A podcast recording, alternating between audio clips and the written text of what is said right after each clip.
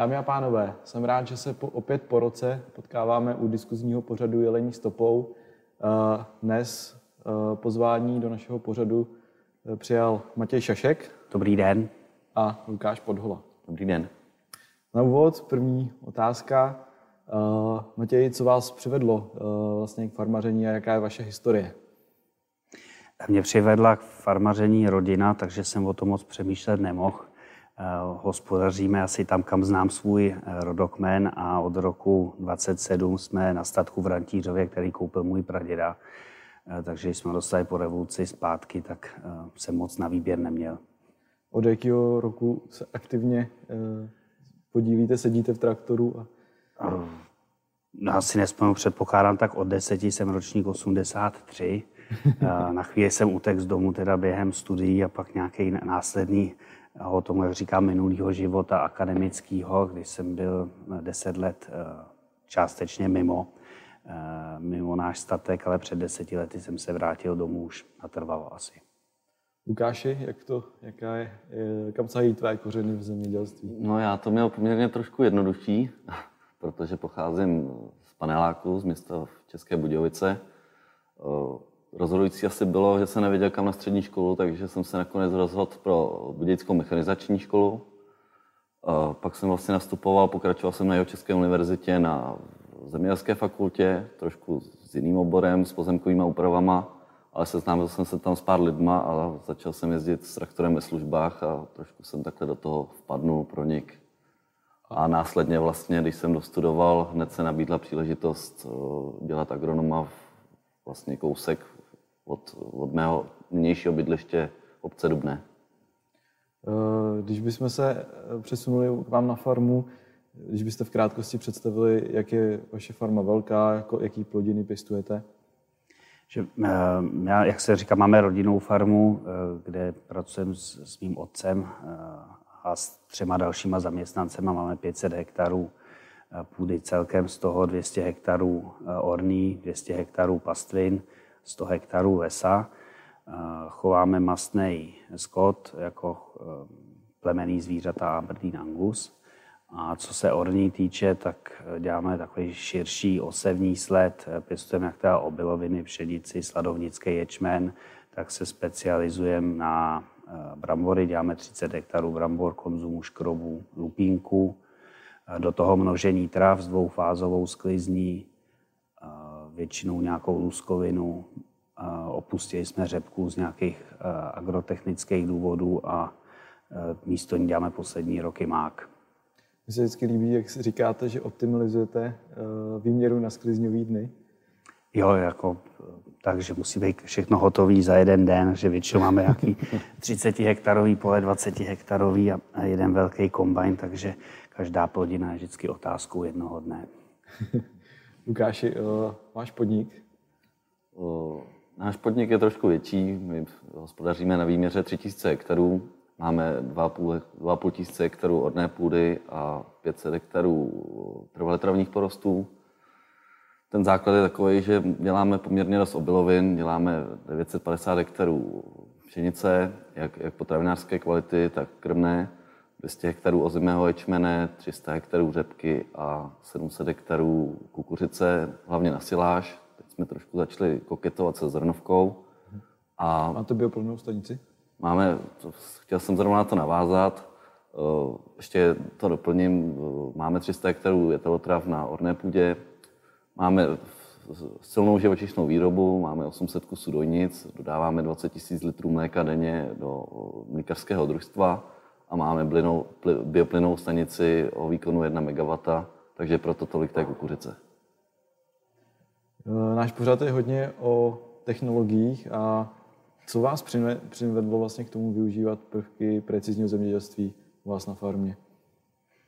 Jednak to bude vycházet asi z nějakého osobního založení, že se mi takové věci líbí. Prostě Eh, dělat to precizně i částečně jako nějak automaticky a jedna z důležitých věcí je, eh, spoustu věcí si dělám sám, co se rostlinné výroby týče, to znamená ošetření, eh, nojení, vlastně všechny složitější aplikace a nemůžu se, nejsem dobrý traktorista, za stolik času za volantem nestrávím, takže mi pomůžou tyhle ty věci.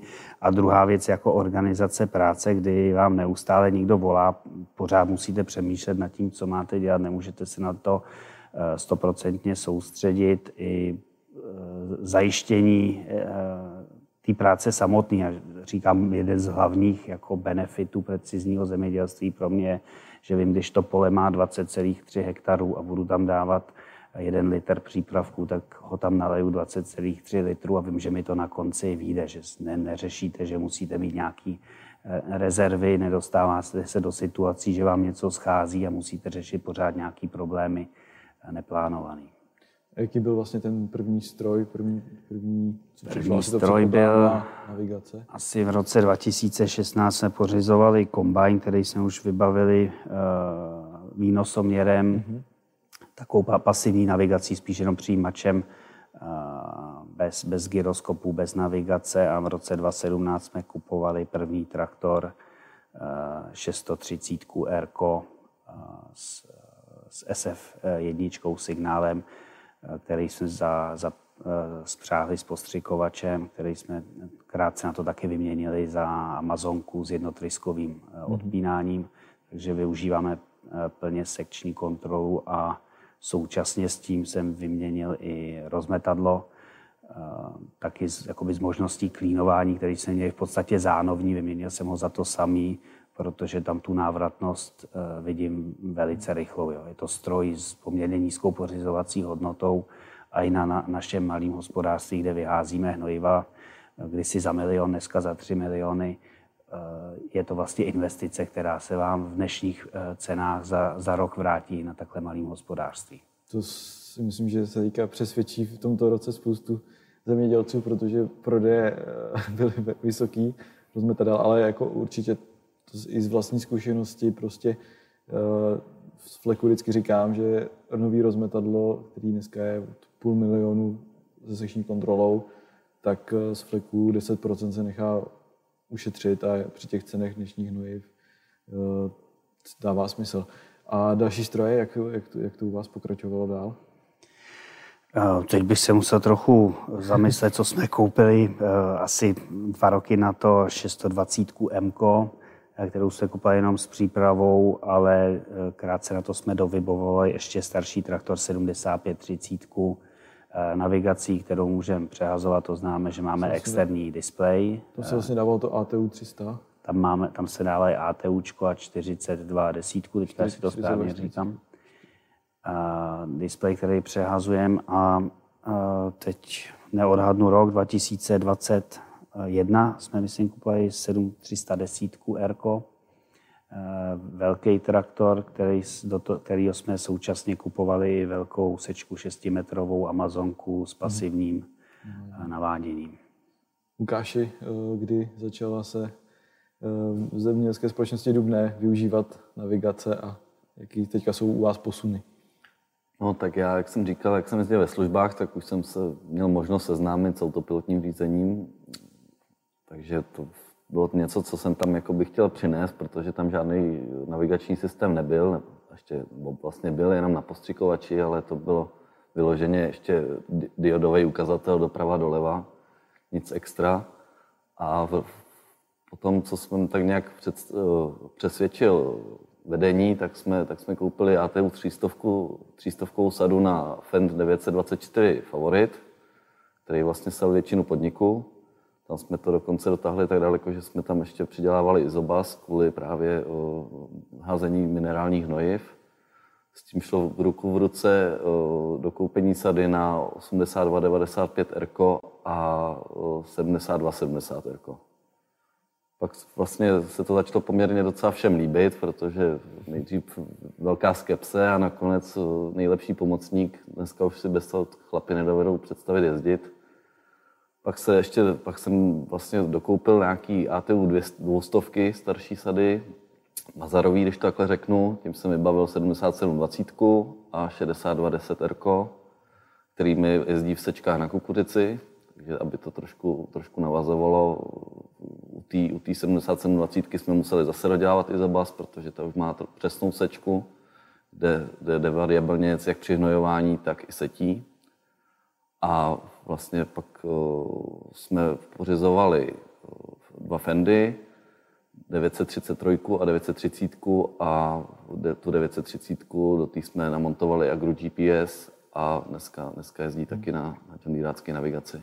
Tak za těch pár let celkem... Za těch pár, pár, pár let docela posun. Ještě vlastně jsme kupovali kombajn, na ten jsem zapomněl, odkaď, mm. odkaď přenáším vlastně sadu, když, když nežne, tak, tak ji používáme právě na setí, na házení hnojů do toho, do toho šeserka. Tenhle rok jste vlastně inovovali, že jste postavili RTK stanici. A to bylo, jaký bylo vlastně rozhodnutí? Bylo to kvůli tomu, že už ten počet strojů byl, byl u vás na farmě velký a už ta investice se vyplatila? Byl to, byl to jeden z důvodů, že, ten, že těch, těch sad už tam je hodně, nebo strojů, už je tam poměrně dost, ale spíš uh, se stávalo poměrně dost často setí, že jak jsme jezdili na SF jedničku, tak to se stalo se, to odskočilo.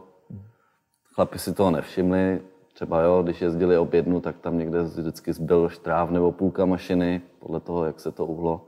Takže to jsme trošku chtěli dopřesnit, dopřesnit ty hranice a já jsem se zlídnul v tom, aby se trošku třeba jezdilo v jedných kolejích, jak postřikovač, tak, tak to rozmetání, protože plně mě rozčiloval, když člověk přišel na pole, byly tam troje koleje. Hmm.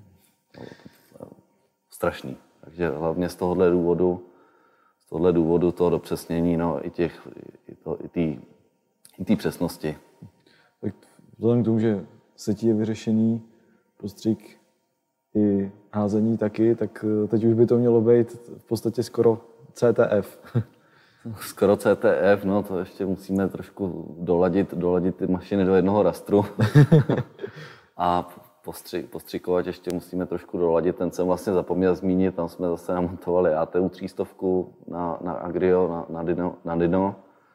A teď vlastně, co jsme spolu probírali, přidat tam, přidat tam převodníkový kabel mezi Millerem a žonglíráckým 4240 pro ovládání sekce. Hlavně pro damování teda, no. Jak ti pomáhá telematika u tebe na farmě? Protože, jak jsme se, už se tady debatovali, máš i spoustu strojů, nejenom John Deere, a i tam se dával JD Link. Ano. Jak, jak je, jaká byla hlavní motivace? Přenos dat? Určitě přenos dat a hlavně, hlavně přenos dat zpět, že jo, z té dokumentace, co ty stroje odjezdí, tak abych, abych si to mohl prohlídnout a nechodil s fleškou tady. My taky máme tři střediska hlavně, tak je to trošku problematičtější to, aby si člověk dopoledne udělal volno a objel to a stáhnul ty data. Hmm. A pak je nějak zpracoval.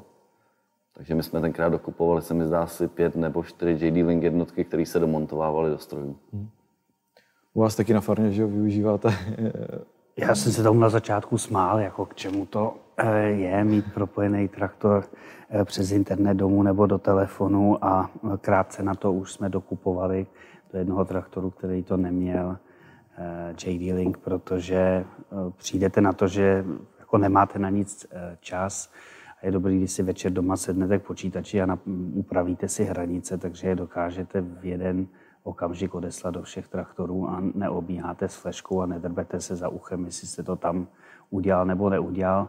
Myslím, že tam jsou ještě nějaké rezervy, ale že se zrovna chystá aktualizace, která ještě výrazně vylepší eh, na nějakou synchronizaci těch dat, že i při těch málo strojích, dneska vlastně obsluhu tři, tři, čtyři počítače, eh, taky v tomhle tom počtu je to docela složitý udržet všechno aktuální. U vás ještě možná je to specifický i právě s těma bramborama, že tam je důležitý pracovat s těma záhonama. Jo, obecně já se snažím u všeho jako aktualizovat hranice, že z velké části ořem, tak jenom při té orbě prostě dojde k tomu posunu, který hmm. bych chtěl každoročně eh, nějak upravit, takže mám systém, že když jedem s nějakou přípravou před setím, tak si vlastně tu hranici zaktualizuju a chci opravdu během okamžiku tomu stroji, co jede za mnou, občas i jenom třeba hodinovým spožděním ty informace poslat, aby jsme seli. Eh, sejeme teda i souvratě podle navigace. Tomu si myslím, že dost pomáhá ta uh, pasivní navigace. A hm, jak jste zmiňoval brambory, tam je to specifický, že se snažím dělat nějaký protierozní pásy a v podstatě si tu mapu vytvářím uh, dopředu a na orávání v současnosti děláme vyloženě na autopilota s automatickým otáčením na souvrati. Dá se říct jako v plně autonomním, autonomním režimu, kde říkám, že traktorista plní funkci sixpacku jako limonády, aby dělal závaží na tom, nebo jsem říkal, že bych se naučil hrát na cymbál, že bych si ho postavil před sebe místo volantu. Zmínil jste pasivní navádění a nový, nový, vlastně to přišlo s novým traktorem, který je i s easy ballastem. U toho pasivního navádění tam, jaká byla pro vás hlavní taková motivace, jak to posunout dál? Já se přiznám, hlavní motivace byla to vyzkoušet, že vždycky. Eh, doma nějaká navigace je, kterou můžete z něčeho sundat, a takže to není nějaká zásadní eh, investice. V podstatě se jedná o kabely. Traktory jsme pořizovali vlastně už s nejvyšším stupněm aktivace. Je vlastně pravda, že u vás to bylo jenom doplnění té kabeláže a bylo to všechno. A druhá věc je, jsme na Vysočině, takže všechny pozemky jsou svažitý v obou dvou rovinách. Nejezdíte z kopce do kopce, vždycky máte poměrně velký nějaký boční svah, takže s tou taženou eh, sečkou 6-metrovou k tomu driftu dochází poměrně velkýmu. A i když John Deere je asi špička v nějakém dopočítávání toho, tak si myslím, že pokud chcete set jako přesně, tak je to investice, která se asi vyplatí. U toho záleží Easy Ballast, jaký s tím máte zkušenosti po těch dvou letech provozu?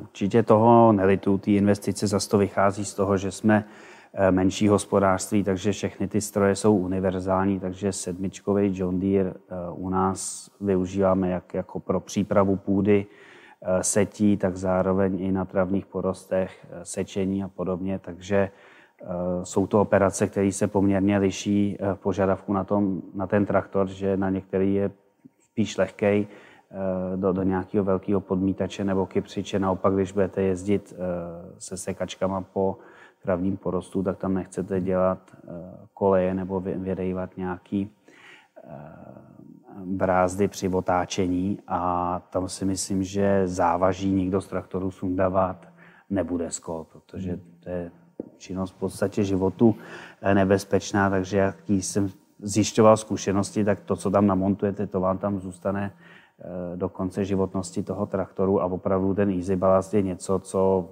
během minuty eh, z kabiny bez vylezení s tiskem dvou tlačítek obsloužíte, takže ho opravdu dvakrát za den přehodíme hmm. a není problém, není to prostě zátěž nebo zdržení pro tu obsluhu, takže tam, kde to má být, tak je ten traktor dotížený a tam, kde ne, eh, jezdí o 2,5 tuny, ty, ty si nevím, 17 kg. 17 kg lehčí. Už jsme tady zmínili vlastně uh, sekční kontrolu jako jednu z těch hlav, jednu z funkcí, která vlastně hodně pomáhá. Lukáš, jak dokážeš, máš ty vyčísleno nějak, jak ti uh, sekční kontrola pomohla a hlavně při jakých operacích?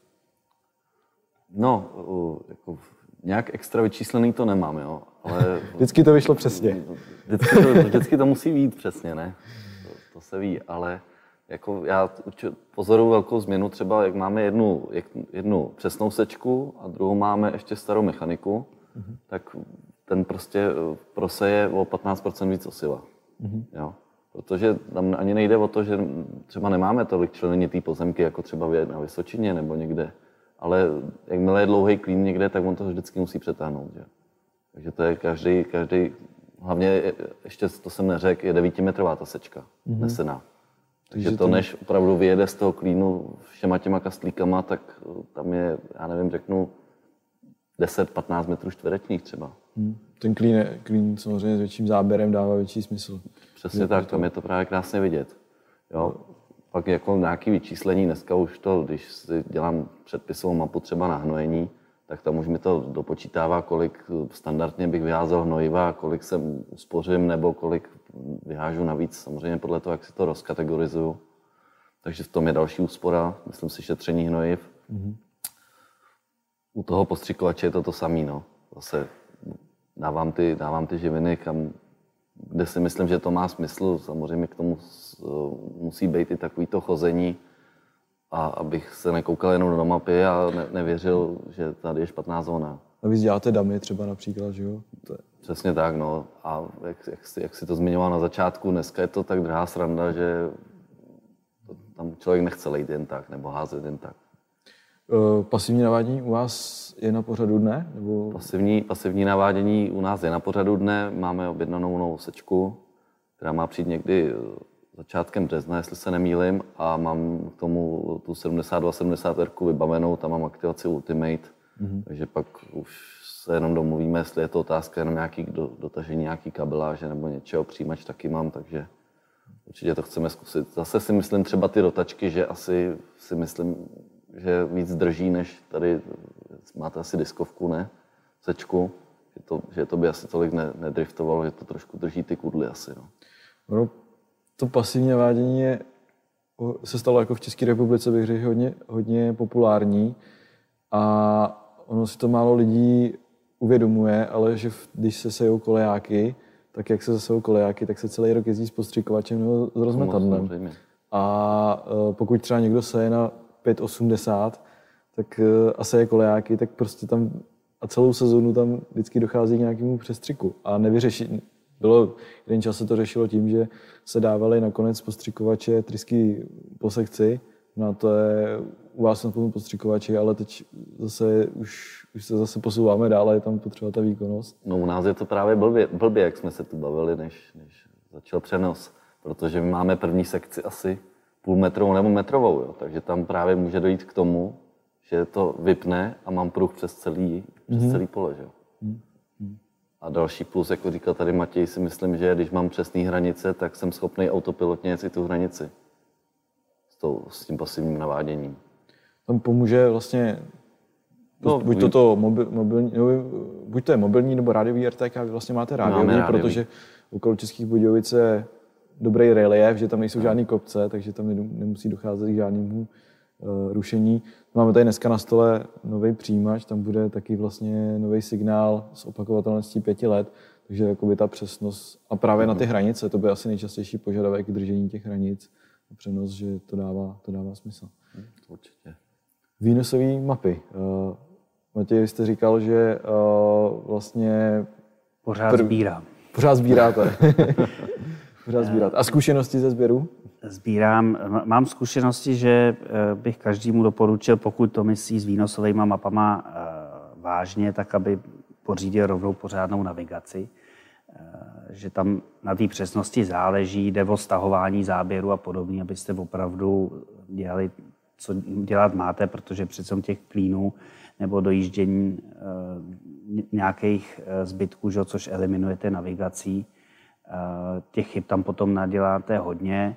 Vidím asi zatím jako neřešitelný problém najíždění a výjíždění do souvratě, což u do menších pozemků může hrát poměrně velkou roli, že tu plochu to zabere velkou, ten kombajn, než se nasytí, zaplní a jede v tom módu, jakým jede potom uprostřed pole, tak mu to vždycky trvá a to je něco, co možná bych to nějak softwarově eh, ošetřit, ale tam vidím, že jako stanování nějakého výnosového potenciálu na souvratích je trochu hmm. problém. Tam se většinou dělá, že se ty data z toho prostě odmažou a ty extrémy a pak se tam do těch míst to jakoby interpoluje, ale je to samozřejmě to věda velká, jak správně ty výnosové data zpracovat. Lukáši, u tebe to je zase trošku jiná výzva, tím, že nemá, máte vlastně více sklízecích mlátiček. Je to, je, to, je, to, je to velká výzva, trošku by to i jakoby mrzí, protože když si uvědomíme, tak jsou to vlastně jediný data, které nám dokážou potvrdit něco, co my tam celý rok děláme. Jestli to mělo smysl, nebo to nemělo smysl. To samé je vlastně u řezaček. My nemáme ani jednu řezačku s výnosoměrem, takže tam je potom problematický, ať, ať jsme variabilně seli, tak nemáme tu zpětnou vazbu, jestli to třeba pomohlo nebo ne. Já si to tak vyhodnocuji samozřejmě opticky, jo, ale ty data, ty data jsou mnohem důležitější. Uh, slyšeli jste nebo vidíte nějaký potenciál? John Deere vlastně v loňském roce představil možnost uh, na Harvest Lab, uh, umístit Harvest Lab na sklízecí mlátičku. Uh, hodně se tady teďka mluví o variabilních aplikacích. Vidíte tam nějaký potenciál? Já si k tomu říct, mě, jsem k tomu byl zase jako k některým věcem chybně skeptický ze začátku, že mi to přišly už zbytečně precizní nebo podrobní informace, co se třeba obsahu dusíku uh, týče ve sklizni, ale pak, když jsem viděl od vás ty obrázky a složíte si to dohromady, tak to pro mě najednou velký smysl dává. Využít elektronickou tušku. A jde o to, že z výnosových map vidíte teda ten výsledek, ale nevidíte úplně tu příčinu, proč ten výsledek je takový. Jestli jsou to půdní podmínky, jestli je to špatný hnojení, uh, nevyvážený, nedostatečný a ten obrázek vám poměrně dobře dotváří uh, právě ten údaj z toho Harvest Labu, když vidíte obsah dusíku a tady, jestli jsme se dívali, že v místě s, s vysokým výnosem tam, kde to je tmavě zelený, jsou naopak eh, nízké obsahy hmm. dusíku nebo N-látek, tak to vlastně ukazuje na to, že byste tam naopak mohli hnojit eh, ještě víc, že vlastně v tomhle tom případě ta aplikace živin ne, neodpovídala tomu výnosovému potenciálu. To asi častokrát se řekne variabilní aplikace, možná spoustu lidí chce slyšet, že ušetří prostředky za hnojivo, ale já třeba variabilní aplikace vnímám spíš právě na to, že to je nástroj na vyrovnání té vyrovnání tý kvality. Uh, Lukáši, u tebe, my jsme tam vlastně u tebe testovali uh, manure sensing. Uh-huh. Jaký, jaký, jaký, máš, jaký máš na to pohled ty? Mně se, mně se strašně líbí, uh, že vlastně neaplikuju, neaplikuju ať, ať Digestar nebo Kejdu, že to nejedu podle kubíků, ale jedu to podle, podle kill kil živin. Ať, ať, ať si udělám předpisovou mapu na fosfor, draslík nebo, nebo dusík. My jsme se zaměřili na dusík. Tak se mi líbí, že tam dostanu, dostanu ten počet těch kil dusíku. A nebudu tam bezhlavě lejt 40 nebo 30 nebo 40 kubíků po hektaru a vlastně dá se říct, že to, že to přehnojím. Že jo? No, vlastně byla i ta zkušenost, že jsme zkoušeli různý zdroje materiálu. Taky vlastně jeli jsme v obě, v obě v vozovkách ty ty, ty, ty hnojiva, jeli jsme kejdu, kejdu a potom jsme jeli digestát, jestli se nemýlim. Jo, jo. No, a bylo zajímavé, protože my do bioplinky přidáváme vlastně kejdu, která se míchá s tou kukuřicí, s tou siláškou, tak tam snad, jestli se nemýlim, tak dokonce byla ještě, ještě, ještě víc dusíků než, než v té kejdě. Jo. Po tom, po tom procesu té fermentace.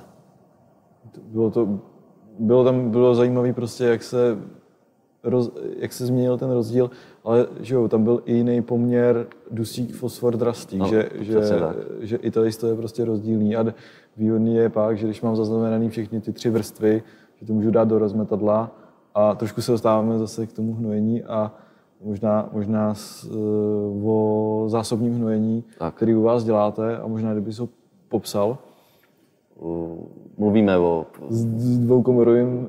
Dvoukomorový přihnojení, přihnojení Terralandem. Jak, jsem, jak jsme se tu bavili, Matěj, předtím, já vlastně teda foukám, foukám z Fertiboxu hnojivo do podrýváku. Máme dvoukomorový Fertibox, takže v jedné komoře mám to PK 25-25 a dělali jsme pokus ještě, že jsme v druhé komoře měli ledek. Jakoby, hmm. Takže jsme si takový složili NPK, řeknu kde se to vlastně dá, dá trošku ještě vylepšit tím, že každý, každá ta komora nebo to výsevní ústrojí, nebo jak to říct, eh, jede pod jinou aplikační mapou, takže, takže si to dokážu opravdu udělat poměr, jaký, jaký chci.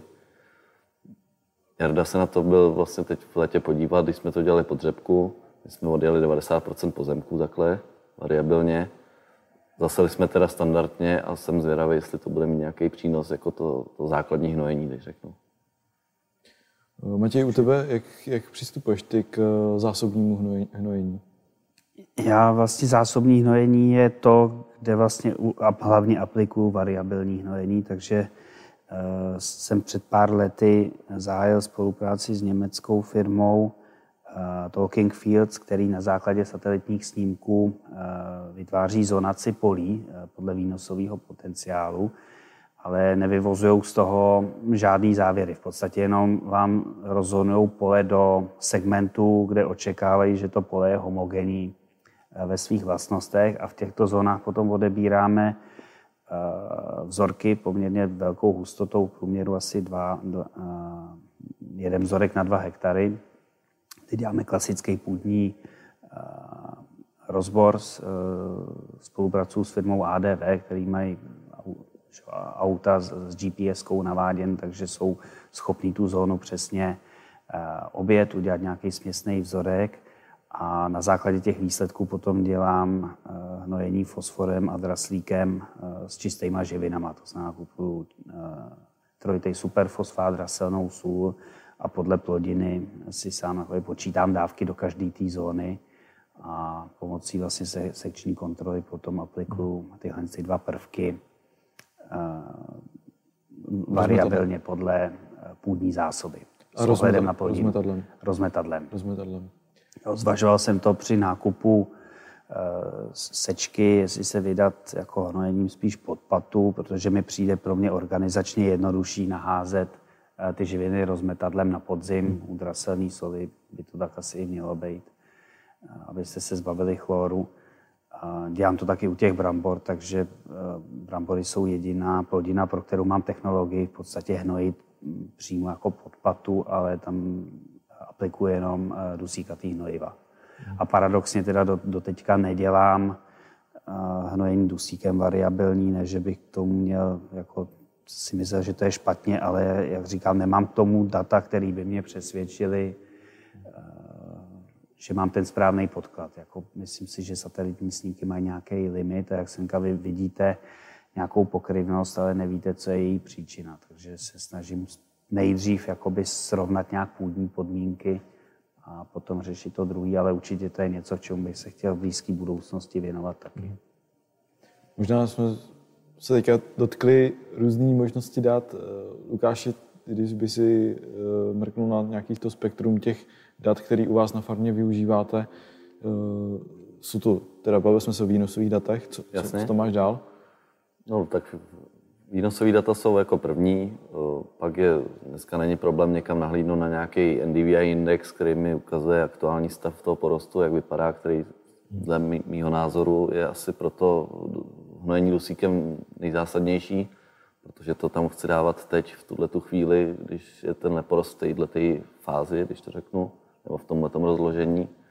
A pak jsou ještě takový ty několika letý produkční potenciály, který, když ve finále jsem si třeba složil ty tři snímky vedle sebe, tak jsou hodně, hodně podobný. Že ono se za těch, někde, někde to naskočí až za sedm let zpětně, že se nahrajou snímky, tak uh, říkám, tolik se to nemění.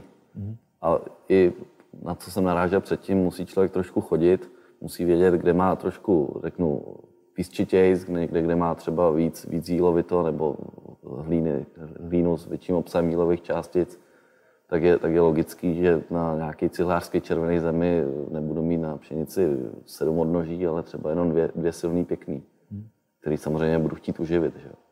Pomáhá ti teda i ty satelitní snímky třeba pro nějaký scouting nebo chodíš? Určitě, chodíš? Koukám, koukám se na to, na to během roku, jak se to vyvíjí.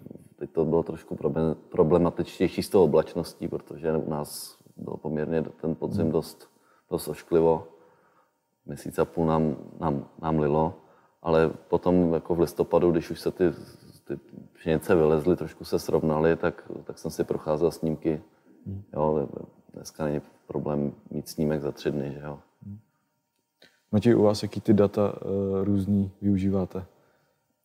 Já už se asi vypovídal. Sbíráme dál, uh, já jsem říkal, ty výnosové data, já tam narážím prostě na tyhle ty Eh, chyby, že nevidím úplně jednoduchý nástroj na to, jak je opravit a zároveň se mi nechce pracovat s datama, eh, o kterých vím, že ve velké ploše nějakou chybu využívají.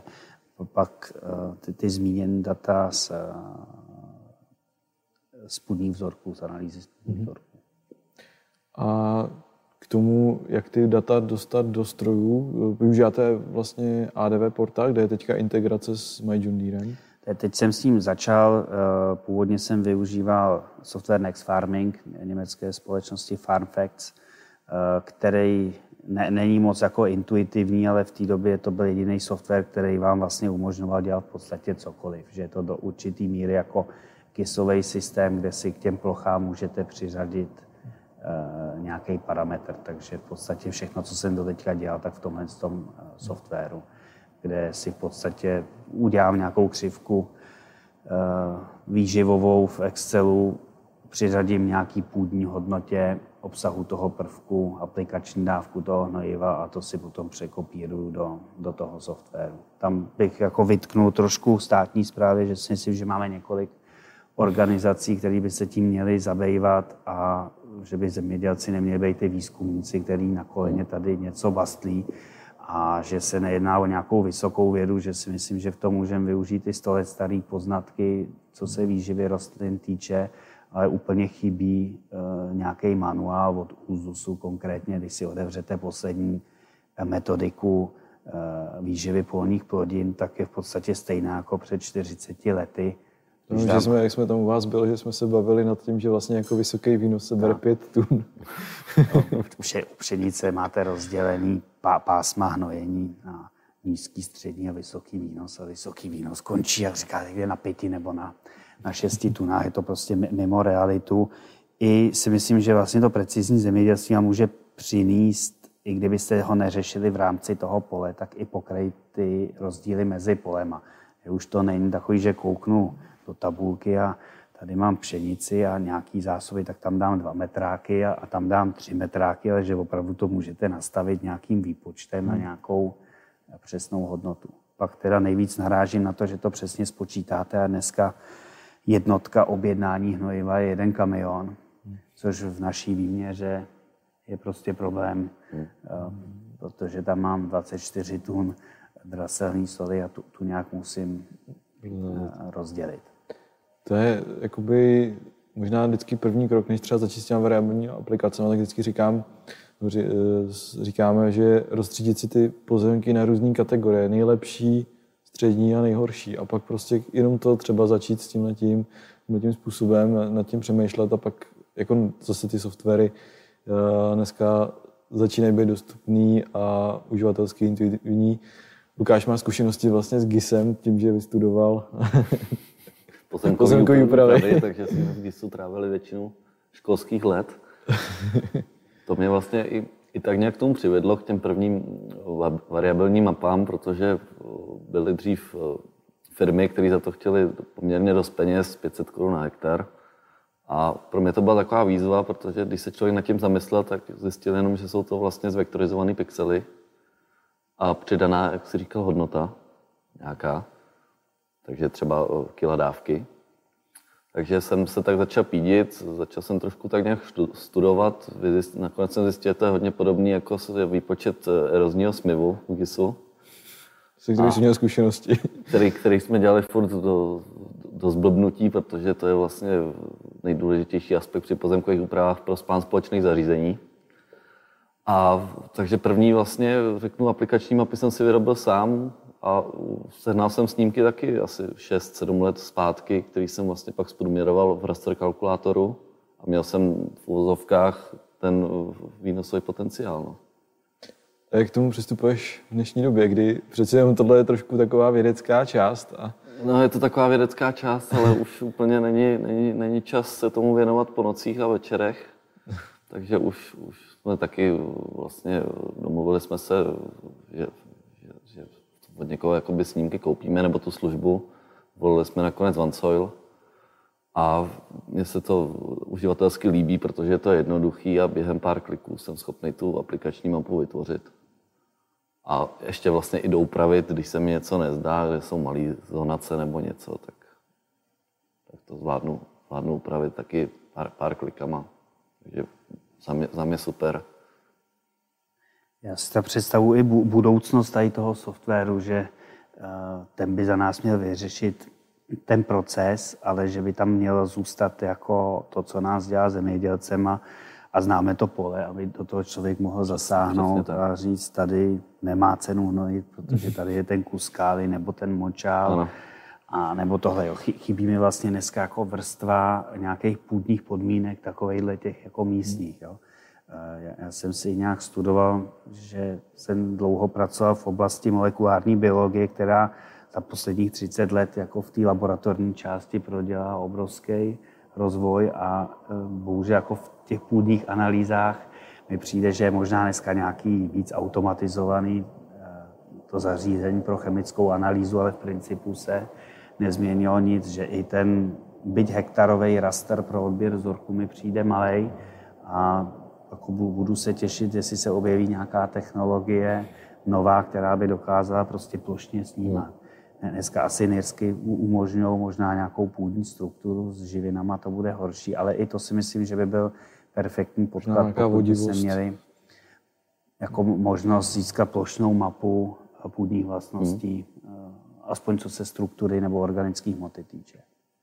Když máme vyřešený data, eh, velmi často otázkou jsou vždycky nějaké strategie. Jaký strategie Možná u tebe, Lukáš, si vyzkoušel, co u tebe fungovalo třeba při pěstování té kukuřice, že jo? protože s tím se asi začínalo. Tím se, tím se tak nějak začínalo. Vlastně i první požadavek našeho předsedy byl taky trošku skeptický byl k tomu, jestli bude líp fungovat přidávat do silnějších zón nebo přidávat do slabších, v silnějších ubírat pro nějaké rovnání výnosu. Takže já jsem to udělal jednoduše. Jeden, jeden pozemek 20 hektarů jsem rozdělil na půlky, a jednu půlku jsme variabilně zaseli. Já teď nevím, jak se nazývá ta metoda.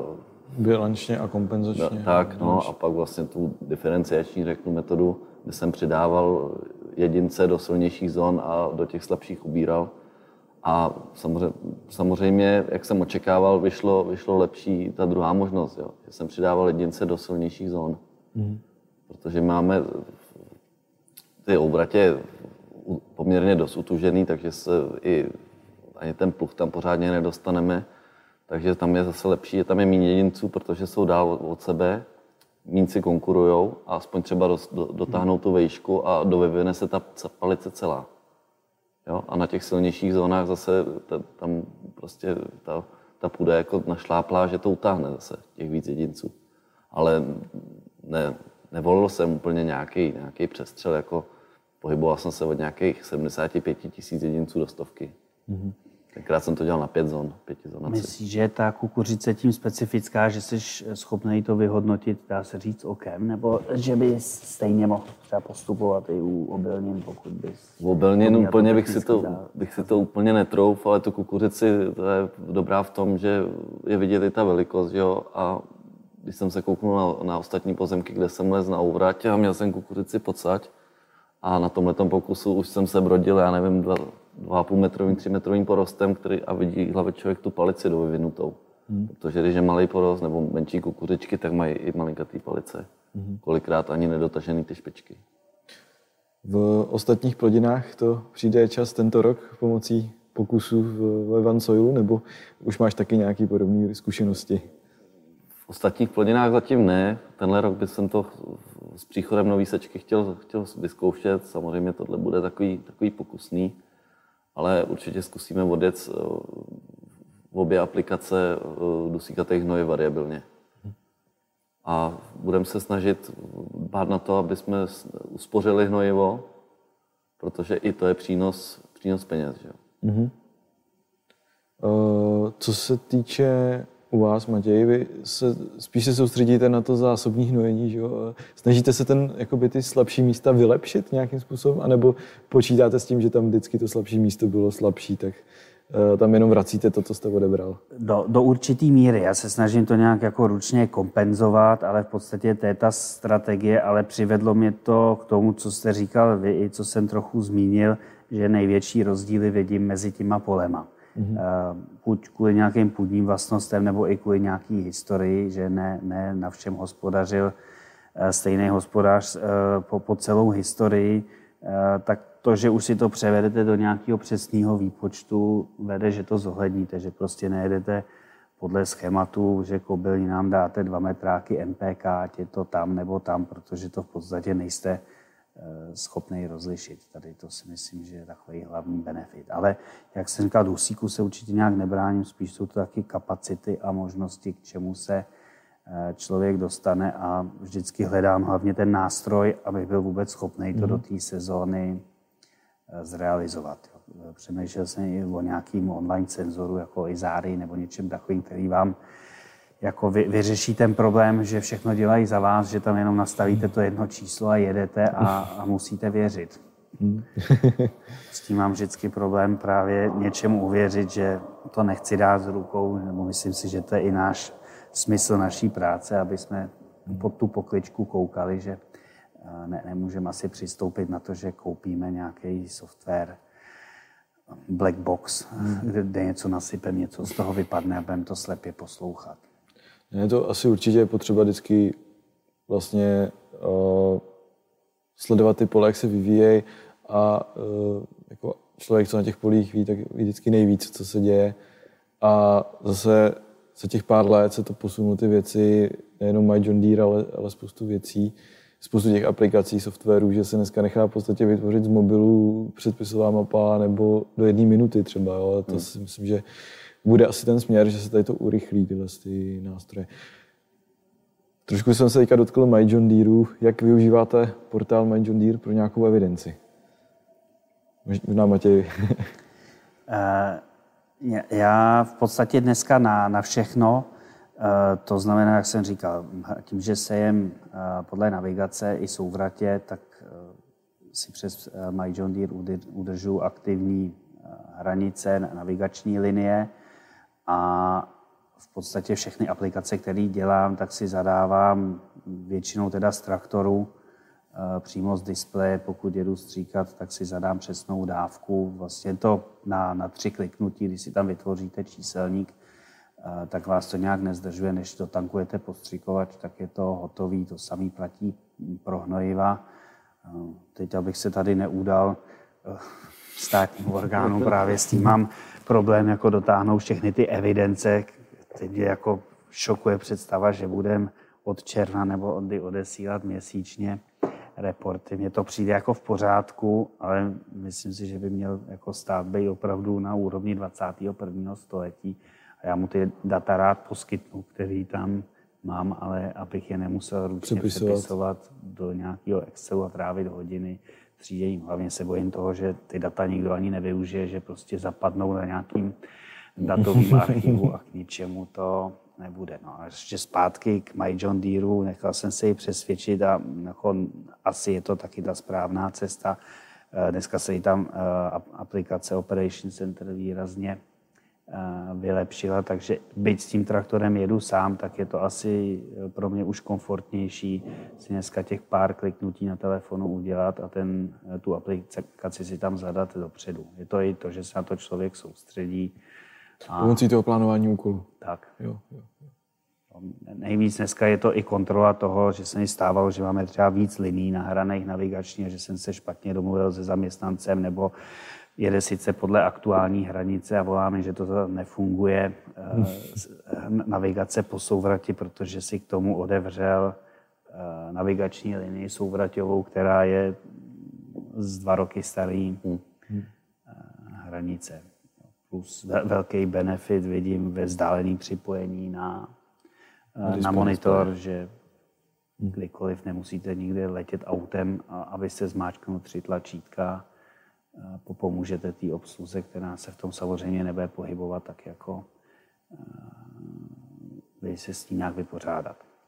Lukáš, jak ty využíváš No, hodně, hodně, hodně obdobně jako Matěj já si tam zadávám i plodiny, zase mi usnadňuje, když připravuju klukům mapy na, na setí, na, na, na sklizně, takže tam nemusí ručně doupravovat, doupravovat ty věci. Připravuju jim linie, vlastně trošku mi nahrálo, jak se dělaly ty pozemky, tak se aspoň dala udělat rovná čára, odkaď chytat, odkaď chytat linii. Jo, a vlastně tak, jak mi jede setí, tak mi jede postřikovač, prostě všichni mají jednu, jednu linii nemusí, se, nemusí si nic najíždět na, na kraji pole a podobně. A plus, jak říkal Matěj, velký benefit je zpětný, zpětný prohlížení té dokumentace, jako je třeba i, i ze zpracování půdy, třeba, třeba z orby, tak mi se strašně líbí, ať to přijde někomu jako, že to není nic vypovídající, ale i z té rychlosti orby jsem, mm-hmm. jsem schopen si říct, hele, tady je asi nějaká deprese, tady je nějaký problém, protože tam ten traktor na x otáčkách zpomalil. Takže bude tam mokro nebo utužená půda nebo podobně. To je pravda, že ty, i ty data z právě z té přípravy, takže tam přibyla vrstva spotřeby paliva, mm-hmm. právě ty rychlosti, že to může něco říkat o tom. Samozřejmě, když je, u vás je to dobrý, že máte rovinu. Když je, jsou kopce, tak tam vždycky, když se jede do kopce, tak spotřeba e, vysoká a, a o to, ale i tak se nechá tam jakoby sledovat nějaký, nějaký trend třeba a může to s tím utužením právě uh, Přesně tak, no. Jo, plus vlastně dělám dneska veškerou, protože jak pozemky se vydávají nebo přidávají, tak veškerou, veškerou tuhle tu editaci těch pozemků tak dělám tam. Mm-hmm. Než abych zase něco překresloval v Elpisu a přetahoval to složitě a měnil aktivní hranici, tak je lepší to natahat tam, přidám si tam bodů kolik cilomových a mm-hmm. dorozšířím si to. Mm-hmm. Když, teda, ne, když to nemusí být přesně podle katastrální hranice třeba. Uh, využili jste někdy i, že jste nahrávali zase data zpětně do Elpisu, do hranice pozemků? Já dámy na ZIFu už dlouhou dobu straším, že přijde brzo den, kdy budeme každý rok aktualizovat všechny pozemky nebo ty, ty, co se nějak změnily, že to otočíme situaci.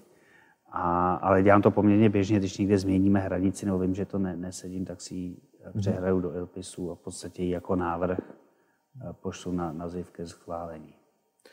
Ještě, Lukáši, když pojede teďka hodně souprav na poli, plánuješ využití těch nových, nových, nových funkce, úkolů, vlastně těch, to automatický, ten automatické nastavení?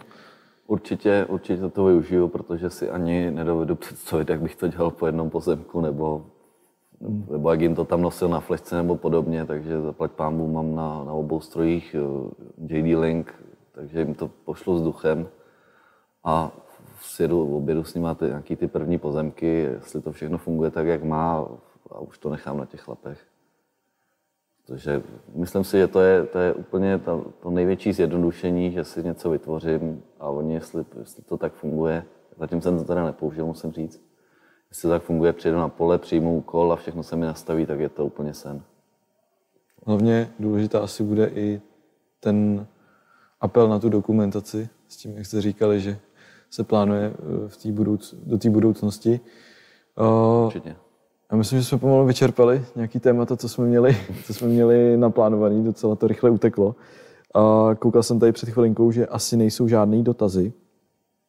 A, tak eh, bych tímto teda rád poděkoval za dnešní diskuzi a ať se vám vydaří sezóna a zase někdy se třeba potkáme při takový, takovýto diskuzi. Taky děkujeme Děkujem. za pozvání. Díky za pozvání.